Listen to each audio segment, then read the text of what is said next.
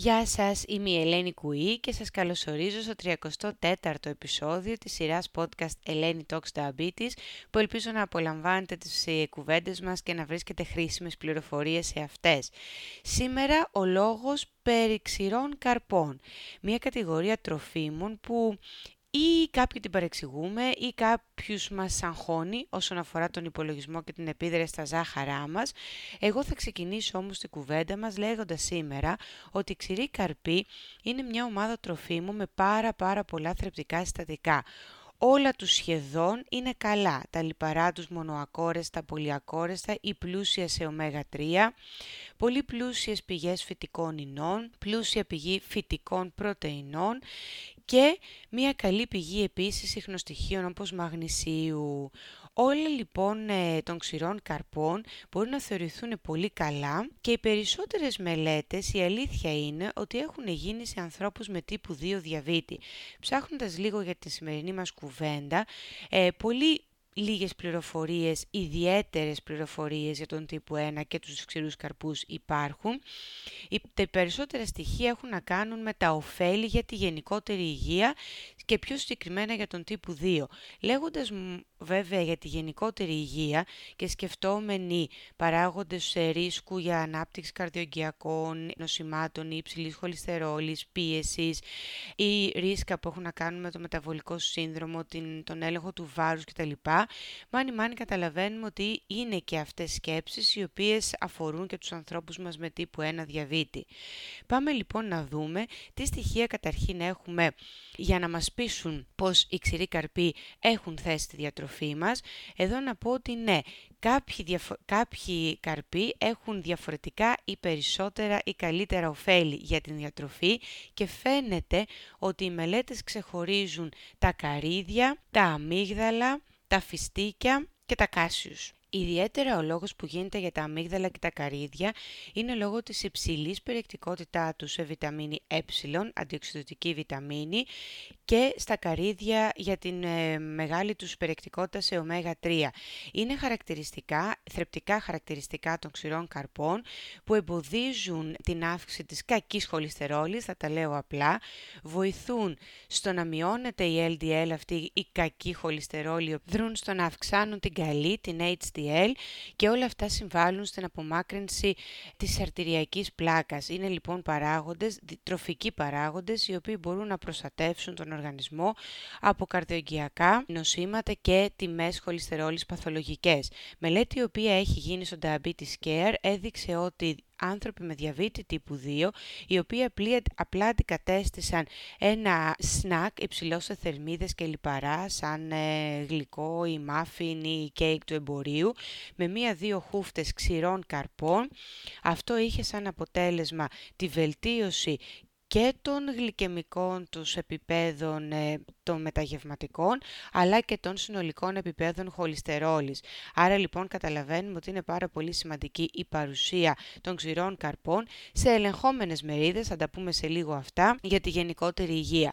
Οι ξηροί καρποί στο σύνολό τους, να θυμίσω και να τονίσουμε ότι είναι τρόφιμο χαμηλό, χαμηλού γλυκαιμικού δείκτη. Τι σημαίνει αυτό; Σημαίνει ότι οι ίδιοι θα απορροφηθούν πάρα πολύ αργά, δεν θα δώσουν μεγάλες εχμές στα ζάχαρά μας και αυτό οφείλεται στην πλούσια σύστασή τους σε πρωτεΐνη και λιπαρά. Το ένα κομμάτι τους είναι αυτό και φυσικά έχει μελετηθεί στο Metabolism 2007. Υπήρξε μία μελέτη στην οποία τι έκαναν, πρόσθεσαν αμύγδαλα σε γεύματα τα οποία είχαν λευκό ψωμί ή μακαρόνια. Ξέρουμε πολύ καλά με διαβήτη ανάμεσά μας ότι αυτά μπορεί να έχουν μεγάλες κορυφές και γρήγορες εχμές στα ζάχαρά μας. Πήραν λοιπόν αυτά τα γεύματα με τρόφιμα όπως το λευκό ψωμί και τα μακαρόνια, πρόσθεσαν αμύγδαλα και αμέσως αμέσως η προσθήκη αυτή έδειξε ότι είχε ένα θετικό αποτέλεσμα μεταγευματικό, σαν να έτρωγαν, ε, σαν να είχαν προτιμήσει ψωμί πολύσπορο για παράδειγμα.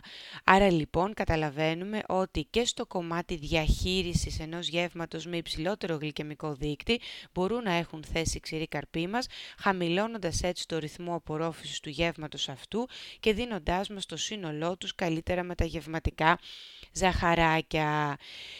Τι πρέπει να προσέχουμε με τους ξηρούς καρπούς, πόσες θερμίδες για παράδειγμα ή πόσα λιπαρά τελικά έχουν οι ξηροί καρποί μέσα τους; Εδώ θα σας πω ότι για κάθε 10 γραμμάρια αμύγδαλα ή καρύδια και διάλεξα αυτά τα δύο παραδείγματα γιατί είναι σχεδόν γραμμάρια και τεμάχιο, δηλαδή για τα 10 αμύγδαλα που θα φάω είναι περίπου 10 γραμμάρια, επίσης το ίδιο ισχύει για τα καρύδια, μου δίνουν μόλις ένα γραμμάριο υδατάνθρακα τα αμύγδαλα και κανένα τα καρύδια σε αυτή τη μικρή ποσότητα, αλλά έχω σίγουρα 5 με 7 γραμμάρια λιπαρών και 1 με 2 γραμμάρια πρωτεΐνης φανταστείτε σε αυτή την πολύ μικρή ποσότητα αμύγδαλου ή καρυδιού.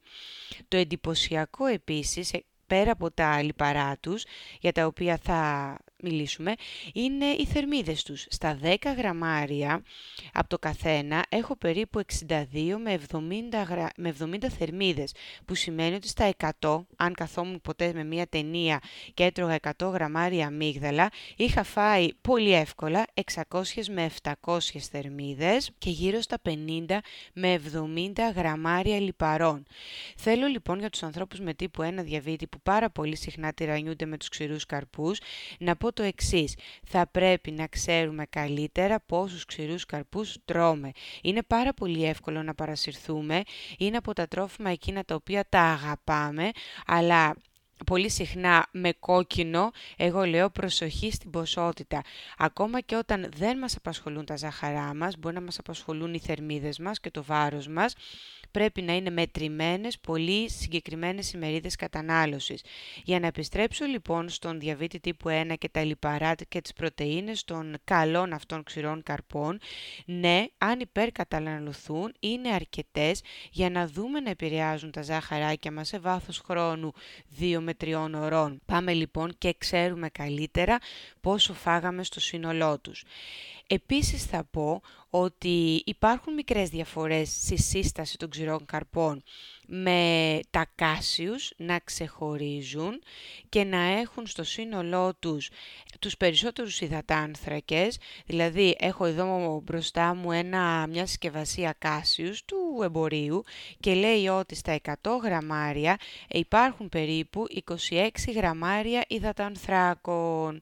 Άρα λοιπόν πλούσια περιεκτικότητα σε υδατάνθρακες σε σχέση με τα αμύγδαλα ή τα καρύδια που αναφέραμε και σίγουρα ακολουθούν το ίδιο pattern πλούσιας περιεκτικότητας σε λιπαρά και πρωτεΐνες ε, όπως τους υπόλοιπους ξηρούς καρπούς. Ελέγχουμε λοιπόν πόσο τρώμε για να μπορούμε να προβλέψουμε αν μας απασχολούν οι μεταγευματικές αιχμές της γλυκόζης μας και τι θα γίνει. Εάν τώρα τις βλέπουμε τις αιχμές αυτές, θα το προχωρήσω λίγο παραπέρα και θέλουμε να τις αποφύγουμε, να τις αντιμετωπίσουμε, σίγουρα με τους χρήστες της αντλίας υπάρχουν οι τετράγωνες δόσεις που μπορούν να βοηθήσουν σε αυτό ή στα πολλαπλά σχήματα ενέσεων απλά να ξέρουμε, να μετρήσουμε την επίδραση των ξηρών καρπών όταν καταναλώθηκαν σε μεγάλες ποσότητες, εκεί περίπου στο δίωρο, και να επέμβουμε τότε με μια διορθωτική γευματική δόση. Αυτά λοιπόν για τους ξηρούς καρπούς, απλά ήθελα να βάλουμε κάποιες έτσι πληροφορίες ε, σε μια σειρά.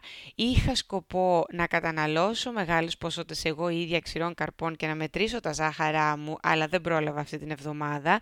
Υπόσχομαι και δεσμεύομαι να το κάνω σε ένα μελλοντικό podcast ή μπορείτε εσείς οι ίδιοι να το κάνετε και να μου στείλετε τις δικές σας ε, αντιδράσεις και αποτελέσματα. Μία χούφτα γύρω στα 30 ή 60 maximum γραμμάρια ε, σε κατανάλωση ημερήσια ξηρών καρπών ανάλατων είναι μία ποσότητα συνιστόμενη για τους περισσότερους ενήλικες ανάμεσά μας και έχει δείξει ότι είναι και η ποσότητα η οποία έχει τα μεγαλύτερα ωφέλη στη γενικότερη υγεία μας. Ευχαριστώ πάρα πολύ, καλή όρεξη και καλή συνέχεια.